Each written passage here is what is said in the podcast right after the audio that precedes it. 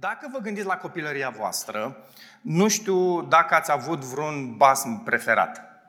Uh, cei care aveți 40 plus, așa cum ai eu, uh, în perioada noastră a lui Neanicu erau desenele animate total diferite. Aveam niște desene animate comuniste, vă aduceți aminte, cu lupul, no pagadi, Știi? Și astea, a, asta au fost chestiile cu care am, am trăit. Mi-aduc aminte de ele când a apărut Sandy Bell. Eram așa fericit și am fost super îndrăgostit de... Mi-a plăcut, am visat.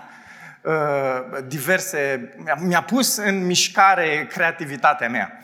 Uh, aceea care este. În fine, pe lângă aceste desene animate, basme pe care le-am avut așa cum le-am avut în copilăria mea, uh, mai existau în perioada aceea comunistă niște carpete. De fapt, ele mai există și astăzi. Puteți să intrați pe OLX și le puteți găsi. Nu știu exact care sunt prețurile. Uh, carpete. Știți ce sunt alea? În perioada aia oamenii nu aveau uh, canvas-uri și nu aveau uh, tot felul de poze și imagini și puneau niște, pur și simplu niște covoare pe pereți. Ehm, și aveam și noi mai multe ca familie. Unul dintre ele era așezat așa în sufragerie, tot vorbeam despre sufragerie. Ghiciți cu care? Răpirea din Serai, corect. A fost basmul copilăriei mele. Uh, mi-a formatat nu știu câte vise am, am, am visat uh, uh, uh, carpeta aia de foarte multe ori, m-am gândit la bruneta aceea cu ochii frumoși pe care o răpesc, o iau pe cal, mă duc și mă căsătoresc cu ea. De foarte multe ori am visat chestia asta. Uh, și într-o anumită măsură basmul acesta s-a împlinit, m-am căsătorit cu o brunetă, superbă.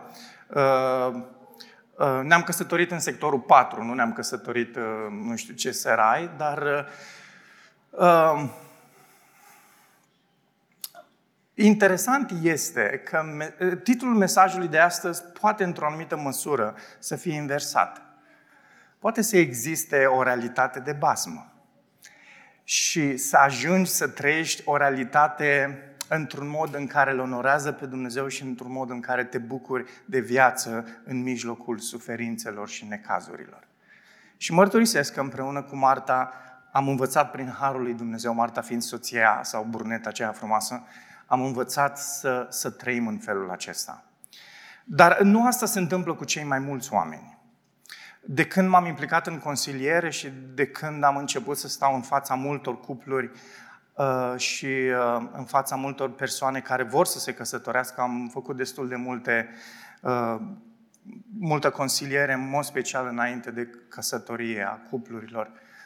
Am sesizat multe persoane care au așteptări nerealiste.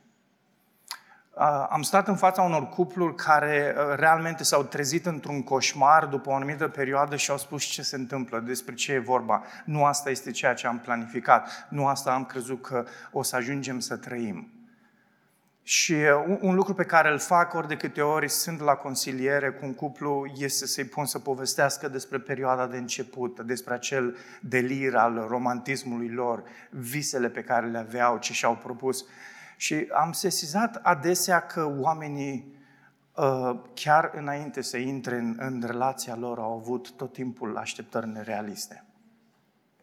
Cum se poate ajunge aici? Cum se poate ajunge să trăiești astfel, să ai astfel de așteptări nerealiste? În mesajul de astăzi vom împărți mesajul în, în două, vom lucra pe două întrebări. Cum ajungi să ai astfel de așteptări nerealiste care provin realmente de pe tărâmul basmelor și apoi în a doua parte ne vom uita la modul în care realitatea și pașii pe care începi să-i faci în realitate pot să, să te ducă într-o direcție bună. Prima întrebare. Cum poți ajunge să trăiești într-o lume caracterizată de așteptări venite mai degrabă de pe tărâmul basmelor? Cu siguranță că pot fi date foarte multe răspunsuri. În dimineața asta m-am gândit doar la trei dintre ele, care mi se par mie că ar fi cele mai serioase. Primul dintre ele. Folosirea Bibliei în mod greșit sau superficial. Ascultați, pe fondul acesta al secularizării, pe fondul acesta în care social media, tot ce înseamnă rețele de socializare, explodează în jurul nostru. Uh, uh, în moment, am două fetițe. În momentul în care le văd tot timpul, aseară una dintre ele citea Poveștile prințeselor, o carte în care sunt cel puțin vreo 20 de povești care uh, toate vorbesc numai despre prințese.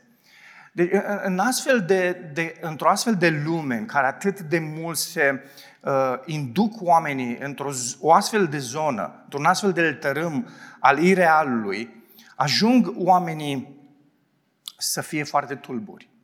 Credincioșii, pentru că nu folosesc Scriptura, nu se duc să studieze Scriptura cu seriozitate și au, devin atât de seculari, ajung să aibă foarte multe probleme. Ascultați, de multe ori ne uităm la Scriptură și am sesizat asta adesea în viața credincioșilor. Se uită la Scriptură ca la un, ca la un festin de ăsta de bufet suedez. Luăm ce ne place, când ne place, ne ducem la ce măsuță vrem, Uh, vorbind aici de biserică, ne alegem. E o chestie așa foarte, foarte seculară, o atitudine și un spirit secular pe care îl avem atunci când ne apropiem de Scriptură. Credem că e o enciclopedie. O deschidem, ne oferă niște soluții de astea instant, au rez- a rezolvat uh, problemele cu care ne confruntăm, s-au domolit puțin emoțiile și gata, s-au rezolvat lucrurile. Ascultați, ne caracterizează mult acest spirit. Și trebuie să ne întoarcem de la el. Dacă nu ne întoarcem de la el, dacă nu ne pocăim de acest spirit secular, vom avea probleme nu doar în căsniciile noastre, vom avea probleme în modul în care ne creștem copiii, vom avea probleme în modul în care slujim în biserică, vom avea probleme în foarte multe domenii ale vieții noastre. Să iei Biblia într-un mod serios este, este una dintre cele mai importante aspecte ale vieții tale.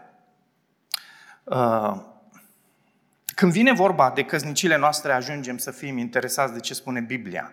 Mai ales atunci când suntem în prag să spunem da, sau când ne doare capul de rău de tot după ce am spus da. Uh, zicem, trebuie să ne întoarcem la Scriptură. Hai să vedem ce spune Scriptura. Punem în sfârșit și noi mâna Biblie pe Scriptură într-un mod serios. Și da, iei Biblia și, bineînțeles, te apuci să studiezi, să vezi ce spune Uh, cuvântul lui Dumnezeu despre relația de căsătorie, soț-soție. Și zicea să încep cu Vechiul Testament. Te uiți prin Vechiul Testament, ajungi și realmente vezi relații după relații distruse, uh, uh, relații frânte care nu au funcționat. Ești aproape descurajat, dar așa răsare cumva o lumină de speranță, ajungi la cântarea cântărilor. Și zicea, mă regăsesc într-o anumită măsură în acest poem superb, dar parcă aș dori ceva mai modern, ceva mai aproape de secolul 21. Și hai să mă duc la Noul Testament. Te duci la Noul Testament, te apuci să, să învârți paginile, să le dai una după alta și zici, măi, dar Noul Testament spune ceva cu privire la relația dintre soț și soție. Și realizezi așa că ai fost la câteva anunți și ai tot auzit un text folosit tot timpul, FSN 5 folosit de multe ori. Dacă nu este 1 Corinteni 13, este Efesen 5. Și zice, a, să mă duc să studiez și eu textul ăla. Și faci asta, hai să deschidem. Deschizi la Efesen 5 și zice, ăsta este un text care o să mă ajute în dificultățile astea pe care le am cu, cu soțul, nu prea mă înțeleg cu el, hai să vedem cum ar trebui să soluționez problemele astea și care sunt soluțiile la nevoile astea pe care le, le avem noi. Și te apuci și citești. Uitați-vă de la versetul, versetul 22. Zice, soțiilor, supuneți-vă soților voștri ca Domnul. Așa din start. Tu te-ai dus serioasă să citești, să vezi soluții și asta și începe destul de radical așa Scriptura. Supuneți-vă. Ce o însemna asta? Mm. Unele traduceri mai moderne sunt mișto, că spun respectați-vă și atunci mm, e mai fain. Soților, respectați-vă. Respect, dar tot am probleme. A, în fine, hai să citesc mai departe. Deci, soțul este capul soției, așa cum Hristos este capul bisericii, trupul al cărui mântuitor este El. Și așa cum biserica îi se supune lui Hristos, la fel și soțiile trebuie să le se supună soților lor în toate. Aproape că vine să te oprești. Băi, ce tot se insistă pe supunerea asta a respectei? Normal că ne respectăm. Nu zice Constituția lucrul ăsta? Să ne respectăm, ne respectăm, domne. Deci vreau soluții. Vreau câteva liste. Am ceva probleme și nu le rezolv. FSN 5 nu zice nimic. Hai să continu. Ca să o sfințească, curățind-o prin spălarea cu apă, prin cuvânt, pentru a-și o înfățișa în toată slava, fără pată, zbârcitură sau altceva de felul acesta, ci sfântă fără cusur. La fel trebuie să-și iubească și soț... Ah, îmi place asta. Zici, place. place. Zice bine acum. La fel trebuie să-și iubească și soții soțiile, și anume ca pe trupurile lor. Eu i-am zis asta. Da. Cel care își iubește soția se iubește pe sine, fiindcă nimeni nu și-a urât vreodată trupul, îl hrănește, are grijă de el, așa cum face și Hristos pentru biserica sa. Căci noi suntem mădulare ale trupului său. Ce însemna asta? Am auzit pe Adi în 1 Corinteni 12 vorbind ceva despre mădularea ale aceluiași trupul, dar vorbea despre biserică acolo, nu are nicio treabă cu soț-soție chestia asta. E ciudat că se aduce în discuție, sau Pavel aduce aici în discuție aspectul ăsta de biserică în relația mea de căsnicie. Ce treaba una cu alta? Te duci până la sfârșit, în fine ajungi la versetul 33, totuși fiecare dintre voi trebuie să-și iubească soția ca pe sine însuși și a soția să-și respecte soțul. Știi ce fac cei mai mulți creștini? Închid Biblia și zic, am nevoie de o altă intervenție. Psihoterapeut, un consilier, așa, juma, juma psihocreștin, trebuie să se rezolve situația asta, că am nevoie, sunt într-o situație critică, Biblia mm, nu prea spune, nu prea se adresează. Dragilor, asta se întâmplă când nu studiezi Biblia. Sau te uiți la ea superficial. Textul ăla că suntem mădulare unii altora este, este ideea centrală în Efeseni 5. Înainte ca să fii soț și înainte ca să fii soție, ești frate și soră. Eu cu Marta, înainte să fim soț și soție, suntem frate și soră.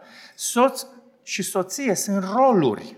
Așa cum e, ai rolul de prezbiter, rolul de diacon, rolul de profesor, rolul de părinte, rolul de medic, ce vreți voi în societate. Alea sunt roluri.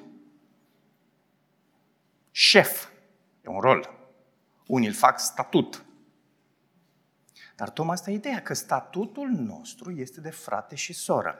Dragilor, cei care sunteți căsătoriți astăzi, și stați unul lângă celălalt. Când te uiți în stânga, în dreapta, vezi fratele și sora stând lângă tine. Este unul dintre cele mai importante elemente declarate de Noul Testament cu privire la relația soț-soție. Și ascultați, se schimbă perspectiva. Când nu mai te duci la FSN 5, te duci la FSN 3 și 4, care vorbește despre armonia în trup tu, ca soț și soție, frate și soră, sunteți un trup. Trupul lui Hristos. Faceți parte din trupul lui Hristos. Și atunci nu trebuie să vă mințiți unii pe alții. Trebuie să puneți nevoile celuilalt, foloasele celuilalt peste foloasele tale. Trebuie să, să vezi care sunt nevoile lui înaintea nevoilor tale. Trebuie să speli vasele tu și să nu lași pe el să o facă, că ai grijă de ea. Îi porți de grijă. Îl vezi că vine obosit de la muncă, îi zici, iubitul, a fost o zi grea, cum pot să te ajut? Ce pot să fac? Cum pot să te slujesc? Am văzut că ești nervos. Cum ai intrat din... De fapt, nu-i spui lucrul ăsta, că a prins focul. da? Așa, rămâne între noi chestia asta. Am văzut că încă, de, cum, cum ai pășit pe ușă, a intrat vulcanul, da? Te comporți într-un mod în care să-L slujești. Și o să vorbim despre aspectul ăsta. Ascultați, când înțelegem Biblia și studiem Biblia într-un mod serios, se, se transformă înțelegerea noastră cu privire la viață și cu privire la ce ne interesează pe noi, familie. Al doilea aspect, al doilea răspuns la întrebarea noastră. Delirul romantismului de început. E o altă sursă care ne-a dus în această lume a, a, a, a irealului, a basmului.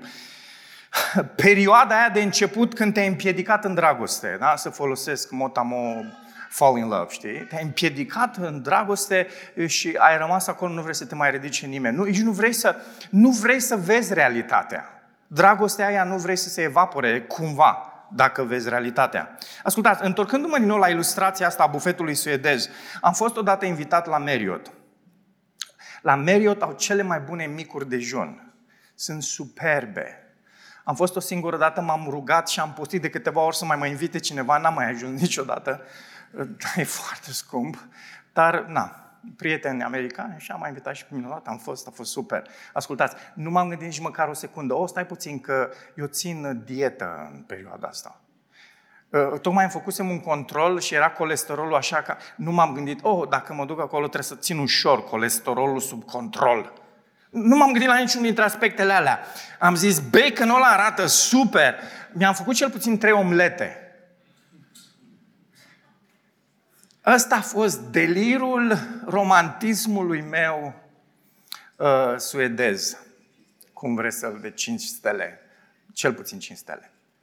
De foarte multe ori, dacă nu de cele mai multe ori, dacă nu aproape în fiecare situație, se întâmplă lucrul acesta în relațiile noastre cu cei care urmează să devină ai noștri pentru totdeauna. Nu vă interesează părerea celorlalți? nu, nu, vă este teamă că dacă luați prea mult în calcul realitatea, norul de deasupra voastră se va evapora. Mai plăcut să, te, să, să, să visezi, să te îmbeți cu emoții, Nimeni nu vă poate spune atunci că s-ar putea să aveți probleme. ce știu ăștia? Bar nu, wow! Da, ei nu știu ce, ce buni uh, consilieri suntem noi. Vom rezolva orice problemă care va veni. E viața noastră, va fi superbă. Uite cât de bine ne înțelegem, uite cât de mult ne iubim, trecem peste orice aspect. Suferiți de deficit de atenție crunt în perioada aceea amețitoare. Prezentul sună mult prea bine ca să mă gândesc la viitor. Și ascultați, asta este de fapt o inducere subtilă în această atmosferă a așteptărilor nerealiste. După aceea, după ceva timp, ne desmeticim, credem însă că încă dormim și suntem într-un coșmar, când de fapt ne-am trezit la realitate. S-ar putea să fie avut dreptate oamenii ăia. Și deodată, după câteva luni pentru unii, alții câțiva ani, realizez că, de fapt, realitatea e alta față de ce ai crezut tu că este realitate. Ascultați, te simți mințit, mințit de el sau de ea, când de fapt tu te-ai mințit. Asta e un aspect foarte important. Că, că, că, că nimeni nu te-a drogat astfel încât să zici, nu mă interesează absolut nimic, noi suntem cei mai buni consilieri, noi știm cum să rezolvăm orice problemă. Ce știți voi, mă? Știi? Nu, a fost hotărârea ta. Tu te-ai înșelat de unul singur. Hai să mergem la al treilea aspect, al, treia, al treilea răspuns la întrebarea noastră, care s-ar putea să fie o, așa o, o chestie puțin mai teologică, dar o chestie foarte importantă, esențială, care o să ne introducă, de fapt, într-o discuție mult mai serioasă în a doua parte. Este neînțelegerea locului nostru în procesul istoriei răscumpărării. Se vorbește mult în teologie despre acest deja și nu încă. Că trăim în această sferă deja și nu încă. Istoria răscumpărării vorbește despre modul în care Dumnezeu a planificat să răscumpere omul. Încă din Geneza până la Apocalipsa vedem acest plan desfășurat. Există etape în, în această, sau o progresie în această istorie a răscumpărării. Mulți dintre noi nu înțelegem că această istorie a răscumpărării nu s-a terminat. Ea nu s-a terminat odată cu primul advent. Iisus a venit pentru prim, prima oară și uh, și-a răscumpărat uh, aleșii săi, dacă tot vorbeam despre aleși, însă uh, va veni o a, a doua oară noi suntem schimbați, dar într-un fel nu suntem schimbați. Noi suntem mântuiți, dar într-un fel nu suntem mântuiți. Noi am fost iertați de păcat, dar într-un fel mai ne luptăm cu păcatul. Și asta este realitatea istoriei răscumpărării, care, ascultați, în Galaten 3 și 4, Pavel introduce în discuție un element personal, că această istorie a răscumpărării are în vedere și viața ta personală. Omul vechi, omul cel nou. În omul cel nou, în această veche creație, încă există lupte. Povestea asta se repetă în, în viața fiecărui credincios. Chiar dacă Dumnezeu ne-a mântuit, încă nu suntem pe deplin transformați și nici lumea în care trăim nu este pe deplin răscumpărată. Lumea din jurul nostru, ascultați, este la fel de căzută ca noi. Căsniciile noastre nu funcționează în această paradigmă și doar când realizăm acest lucru, vom ajunge să trăim realitatea. Căsnicia noastră nu este perfectă. Lumea în care trăim nu este perfectă. Biserica locală, nici chiar Harvest București, nu este perfectă. Amin? Ascultați, e foarte important asta. Așa, deschizând o paranteză mică, dacă tot am spus despre aspectul bisericii, dar o să mă refer și celelalte aspecte. Sunt oameni care tot schimbă biserici. O biserică aici, o biserică aici. Vă spun unul care plantează o biserică mică și care anul trecut au fost peste 100 de persoane și ne-au vizitat. Știți câți au rămas dintre ei? Zero. A, înseamnă că noi avem o problemă. Știu, suntem biserica imperfectă. Clar lucrul ăsta, n-am niciun dubiu. Dar ideea este că dacă m-aș duce după acei 100 de oameni, s-ar putea să am surprinderea de a nu fi nicio biserică. Și tot schimbă, și tot schimbă. Ascultați, am vorbit despre biserică. Ce e biserica? Dar relații. Acum sunt prieten cu el, acum sunt prieten cu el, acum sunt prieten... Nu există stabilitate, nu există niciun fel de, de răbdare. De ce? Că nu-i perfect, Domne. Tot timpul mă critică, tot timpul ne dăm de necazul, tot timpul ne certăm. Măi, ăștia spun asta, ăștia spun asta. De parcă tu ai fi perfect. Și ar trebui, ascultați, dintr-un astfel de mesaj, este pentru căsnicie, dar e pentru noi toți. Trebuie să învățăm aspectul acesta, că trăim într-o lume care este imperfectă. Și asta este realitatea. Și noi credem că asta este o veste proastă, când de fapt este doar începutul unei vești bune. Ascultați, faptul că lumea asta, faptul că căsnicile noastre, faptul că biserica în care mergem, faptul că relațiile pe care le avem sunt frânte de multe ori și nu funcționează, este un lucru care ar trebui să aducă speranță și dependență în inimile noastre față de Harul lui Dumnezeu și să spunem ce tare că, că sunt atât de incapabil și că, că Dumnezeu va aduce soluții și că Dumnezeu va rezolva lucrurile astea. Ascultați, Iisus pomenește de lucrurile astea de N ori. Băi, voi fariseilor care, voi nu aveți nevoie de nimic, voi sunteți perfecți, Domne, voi sunteți întruchiparea sfinților pe pământ. Iisus zice, am venit pentru cei care sunt bolnavi, cei care au nevoie de ajutor. Adică pentru noi care suntem păcătoși.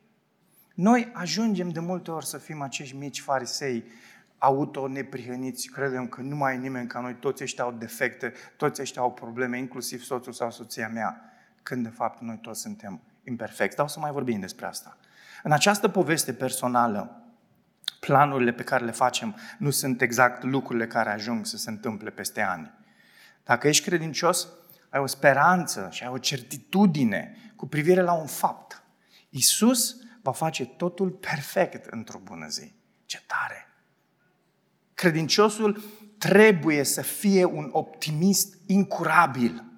Și ascultați, asta mă, mă, mă, Pot să zic mă enervează? Am voie? Mă enervează la culme. Am predicat din 1 Corinteni 13 și avem acea natură a dragostei și ultima dintre ele vorbește despre acest optimism incurabil al, al credinciosului. Dragilor, nu suntem așa. Și trebuie să ne fie rușine. Știți de ce nu suntem așa? Nu suntem așa pentru că de cele mai multe ori nu înțelegem care este realitatea. Și trăim niște iluzii, trăim, ă, trăim atât de nerealist. Când înțelegem că, că trăim într-o lume căzută, că, de, că, că suntem imperfecți, dar că Isus este un mare triumfător și că într-o bună zi El va face totul perfect, ar, ar trebui să fim cei mai, cei mai, cei mai incurabili optimiști. Ascultați, lumea de astăzi nu arată bine. Ce se întâmplă istoric în Statele Unite este crunt. Săptămâna asta am primit mai multe e mail de la persoane care au zis în viața noastră, de când suntem, nu am pomenit așa ceva. Biserica este deja persecutată în Statele Unite. Și este doar începutul.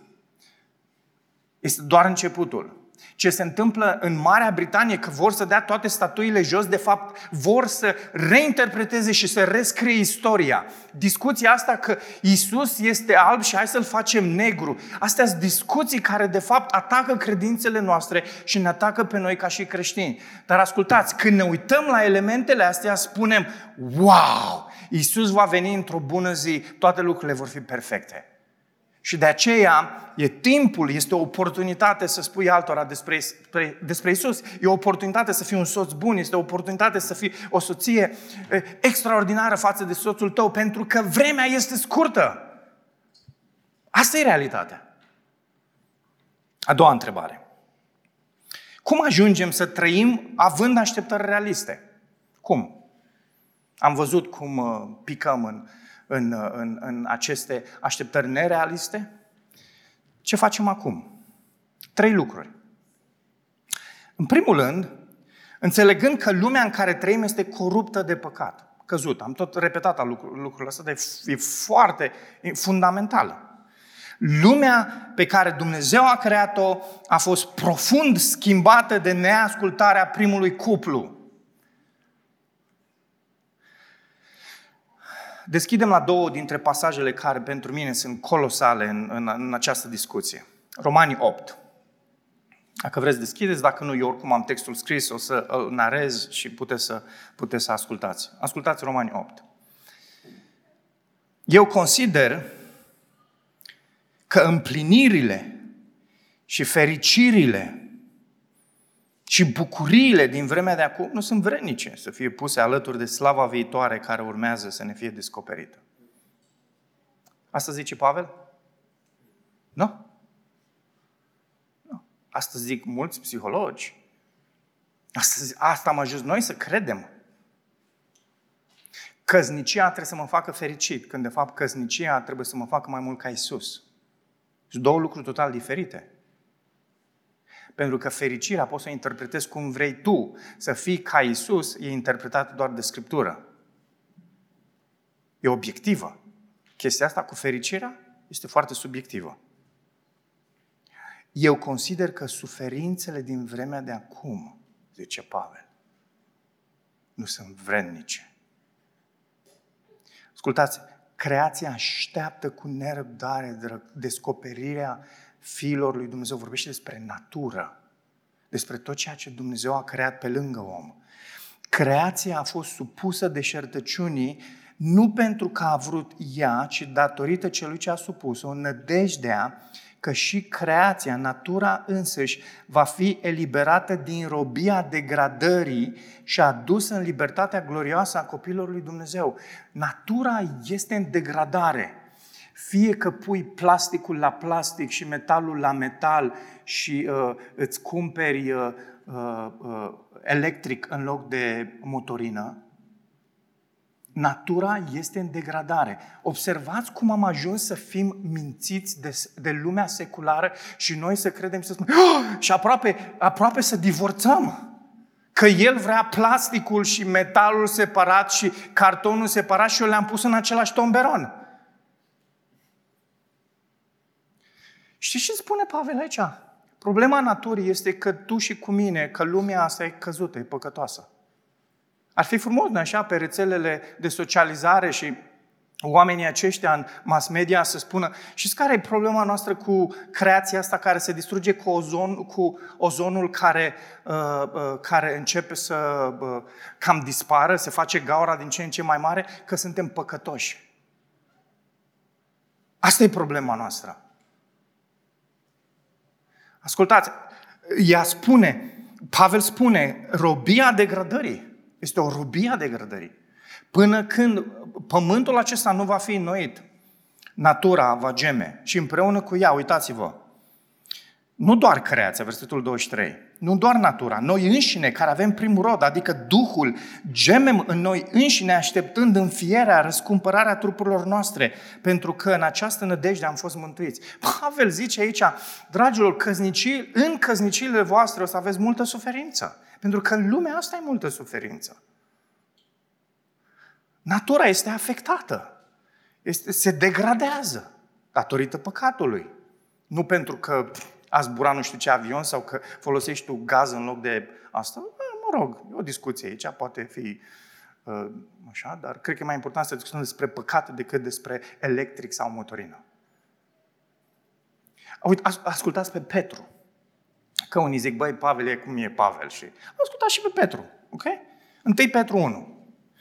În ea, vorbim despre mântuire, dacă vă uitați în versetul 5, voi vă bucurați nespus, măcar că acum, dacă trebuie, sunteți întristați pentru puțin timp, acest puțin timp se referă la toată viața noastră. Că se referă la perioada între advente. Prima venire și a doua venire este perioada aceasta de puțin timp, care deja au cam fost 2000 de ani, frate. ok? Dar Biblia așa urăște, puțin timp, pentru că în raport cu veșnicia este puțin timp prin diferite încercări pentru ca testarea credinței voastre, cu mult mai valoroasă decât aurul care piere și care totuși este testat prin foc, să aducă laudă, glorie și onoare la descoperirea lui Isus Hristos. Ați încercuit? Întristați, încercați, testare, testați. În mijlocul suferințelor, în lumea aceasta, Dumnezeu lucrează în noi. Petru zice, că vom avea suferințe, vom avea încercări, vom avea necazuri, vom avea greutăți. Și ascultați, e o chestie generală. Necazul nu e o chestie particulară, doar unii o experimentează. Noi toți experimentăm. Toți trecem prin el. Iar testarea despre care se vorbește aici, versetul 7 explică asta, este modul prin care Dumnezeu ne modelează. În viața de cuplu apar probleme, apar necazuri, lucrurile nu merg după cum au fost planificate. Dar ăsta este contextul în care Scriptura zice, Noul Testament, răspicat spune că ăsta e contextul în care să crești în har. Să te maturizezi, să devii mai mult ca Isus. Dumnezeu lucrează lucrurile acestea spre binele tău. Toate lucrurile. Suferințe, încercări, bucurii, să ții un copil în brațe, să ții un copil mort în brațe.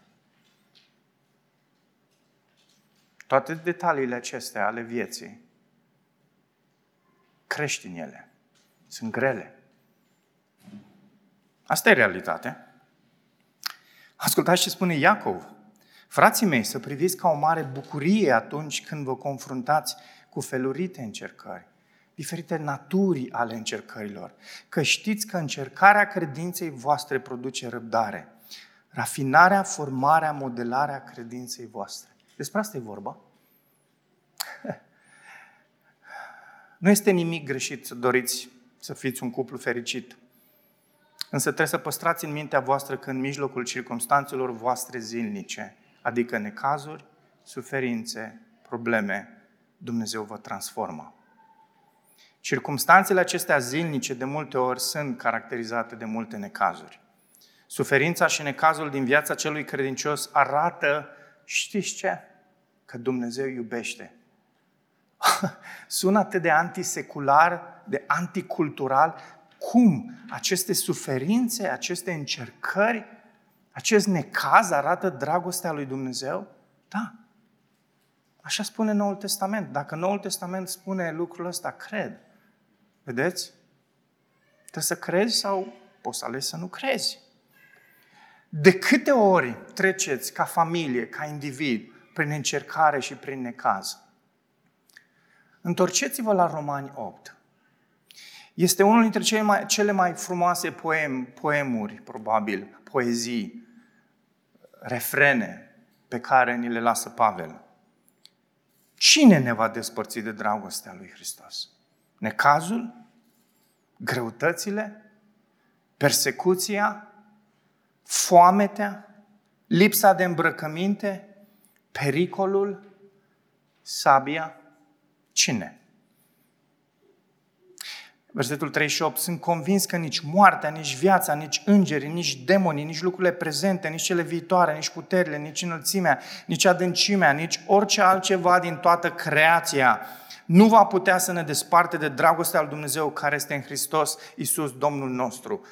Dragilor, să nu puneți la îndoială niciodată lucrul ăsta. Trăim într-o lume căzută, trăim într-o lume depravată, dar în mijlocul acestei lumi depravate, când Dumnezeu te răscumpără și te înfășoară în dragostea Lui, nimic nu poate să fure aia. Nimic. Și ascultați, nu știu viețile voastre. Nu știu. Dar am văzut unele vieți atât de zdrobite și trecând prin atât de multă suferință, încât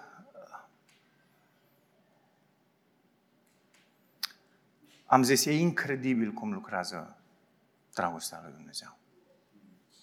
Am, am fost în India de mai multe ori. Am văzut niște situații acolo fenomenale. Familii care de zile întregi nu au mai mâncat nimic. Și spune aici, foametea. Abar nu avem ce înseamnă asta. Lipsa de îmbrăcăminte. Mulți dintre voi nu mai ajung cutiile în care să puneți încălțămintea. Am o familie la mama, uh, unde, unde stă mama, și în fiecare vară pleacă la munte. Au casă la munte și casa din București. Îi ia soțului, ascultați, cel puțin o jumătate de oră să pună încălțămintea ei în mașină. Săracul cred că slăbește 3 kg cărând toate cutiile alea. E fenomenal. Noi nu știm multe dintre suferințele pe care le au frații și cuplurile de credincioși în lumea întreagă. Cu toate acestea, noi vedem suferința noastră și necazul nostru ca fiind cel mai mare. Și, dragilor, este așa pentru că lumea în care trăim este depravată, e căzută. Apoi, al doilea pas mai aproape de noi, înțelegând că v-ați căsătorit cu un păcătos. Cel care stă lângă voi este un păcătos, iar voi sunteți mai mare păcătos decât el, nu? Ca așa trebuie să vedem lucrurile. Întâi Timotei zice, eu sunt cel mai mare dintre păcătoși, zice Pavel, în lumina Evangheliei. Erau ăia care predicau uh, uh, întoarcerea la legea mozaică și nu vedeau păcat. Și, Iisus, uh, și uh, Pavel zice, eu predic pe Iisus, eu predic Evanghelia și văd că sunt cel mai mare păcătos și declar asta ca și creștin. De aceea și noi trebuie să vedem lucrul ăsta. Suntem păcătoși și cel cu care m-am căsătorit este păcătos. În relația, în mariajul nostru aducem împreună un lucru distrugător și ăsta e păcatul. Uităm asta. De aceea, majoritatea problemelor cu care ne confruntăm în căsnicile noastre sunt cauzate de această, între ghilimele, normalitate, acestei naturi pe care o deținem. Multe dintre problemele le luăm așa de personal. Spun asta din experiență. Însă adevărul este că de cele mai multe ori când soțul are o zi groasnică la job, nu se duce acasă propunându-și o să-i fac și ei seara groasnică. O să mă răzbun pe ea pentru tot ce mi s-a întâmplat. O să o fac să plângă. A, credeți că așa stau lucrurile? Cu siguranță că nu.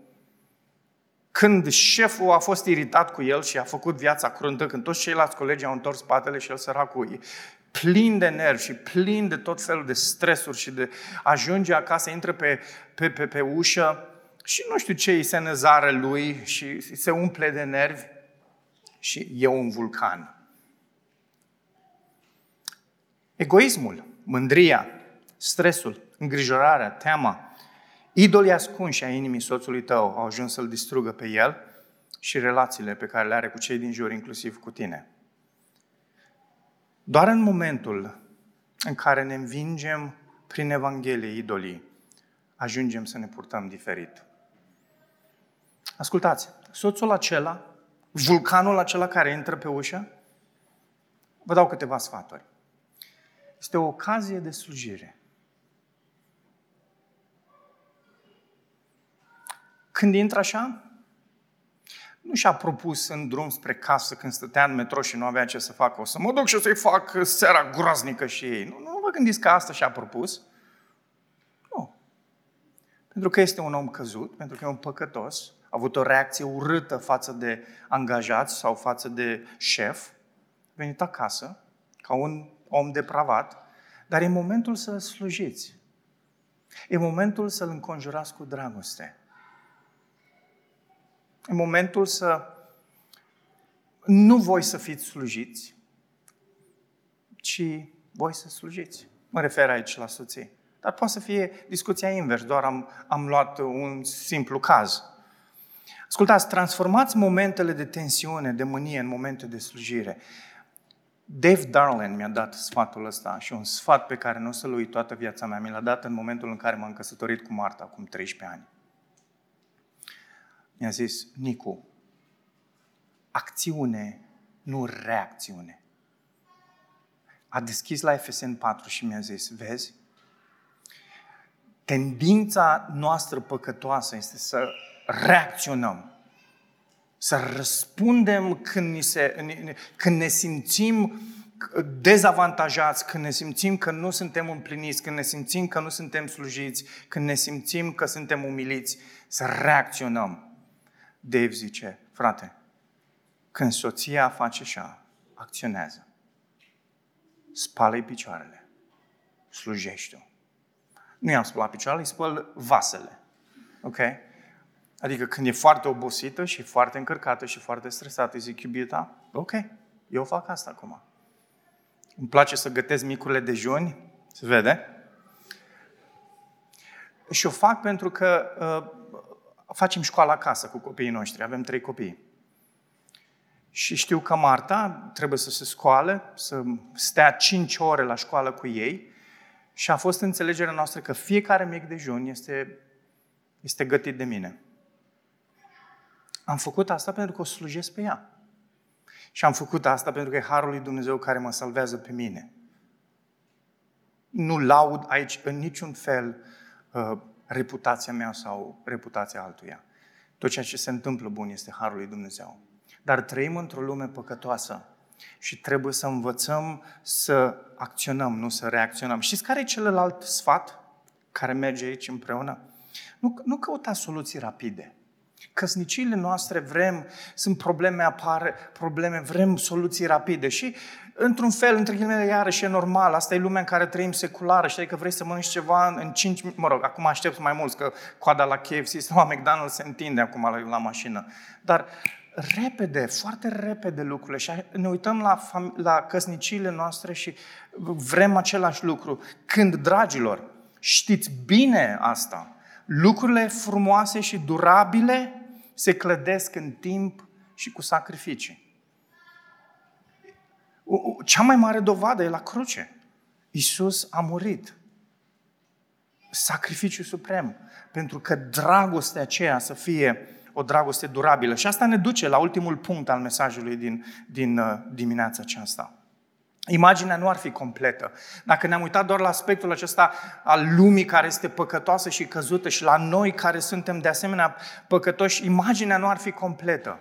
Învățăm ce înseamnă realitatea când ne uităm la răscumpărătorul nostru care e viu. De aceea trebuie să înțelegem clar că slujim un Dumnezeu care îi plac revenirile triumfătoare. Nu că El nu ar fi suveran și în felul ăsta revine. Nu, nu, nu despre asta e vorba. El e suveran tocmai peste revenirea aceasta. Niciodată El nu a pierdut controlul.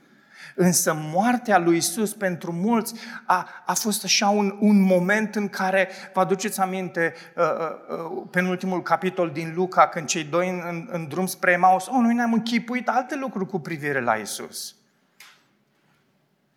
Însă a venit dimineața învierii când mormântul a rămas gol.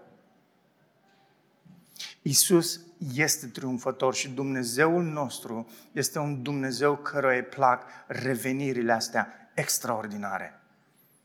Și ascultați, îmi, plac, îmi place sportul, în general, și cred că unele dintre cele mai tari meciuri uh, indiferent de, de, de ce sport, sunt acele în care vezi, vezi revenirile spectaculoase ale unor uh, formații. Da? Da, se spune, cu nemții niciodată nu ai terminat până când nu au ajuns în parcare sau la aeroport. Da? Bayern München de foarte multe ori a revenit în meciuri și a câștigat. Dumnezeul nostru este un Dumnezeu triumfător. Te uiți la relația căsniciei tale și vezi că lucrurile poate nu sunt așa cum ți le-ai dorit. Te uiți că, că am avut niște vise și nu s-a, nu, nu s-a întâmplat lucrul ăsta. Wow, trăim într-o lume căzută. Unde e speranță în asta? Nu, speranța noastră este că Dumnezeu e triumfător și că va face din căsnicia ta în momentul în care vei înțelege realitatea asta ceea ce trebuie să fie. De ce? Pentru că va face din tine ceea ce trebuie să fie. Lui Isus îi place să facă asta. Și e maestru. Încrede-te în El. Haideți să ne rugăm. Doamne, ești generos în modul în care ne inunzi cu dragostea ta. Nu este nimic care să ne despartă de dragostea aceasta. Modelul tău este unic. Nu mai există niciun altul.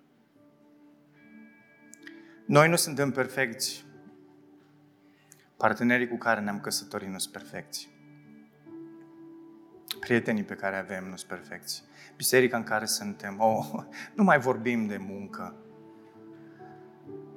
Dar, Doamne, toate acestea sunt ocazii pentru noi să slujim. Să lăsăm modelul lui Hristos să se vadă în relațiile, toate relațiile pe care ni le-ai dat. Învață-ne să, să, să înțelegem cum să facem Evanghelia disponibilă în toate relațiile acestea. Așa cum Isus s-a făcut disponibil pe El însuși pentru noi. Doamne, învață-ne să nu fim egoiști. Învață-ne să fim altruiști. Învață-ne să fim optimiști. Învață-ne să, să pășim bine în această realitate, să înțelegem bine Scriptura Fă-ne serioși cu privire la lucrurile acestea.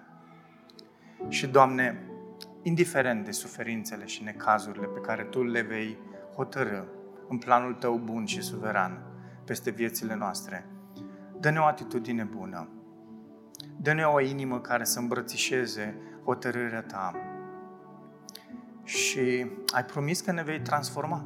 Ai promis că toate lucrurile pe care le lucrezi, le lucrezi spre binele nostru Ajută-mă pe mine și pe frații și surorile mele să nu ne îndoim niciodată de promisiunea aceasta.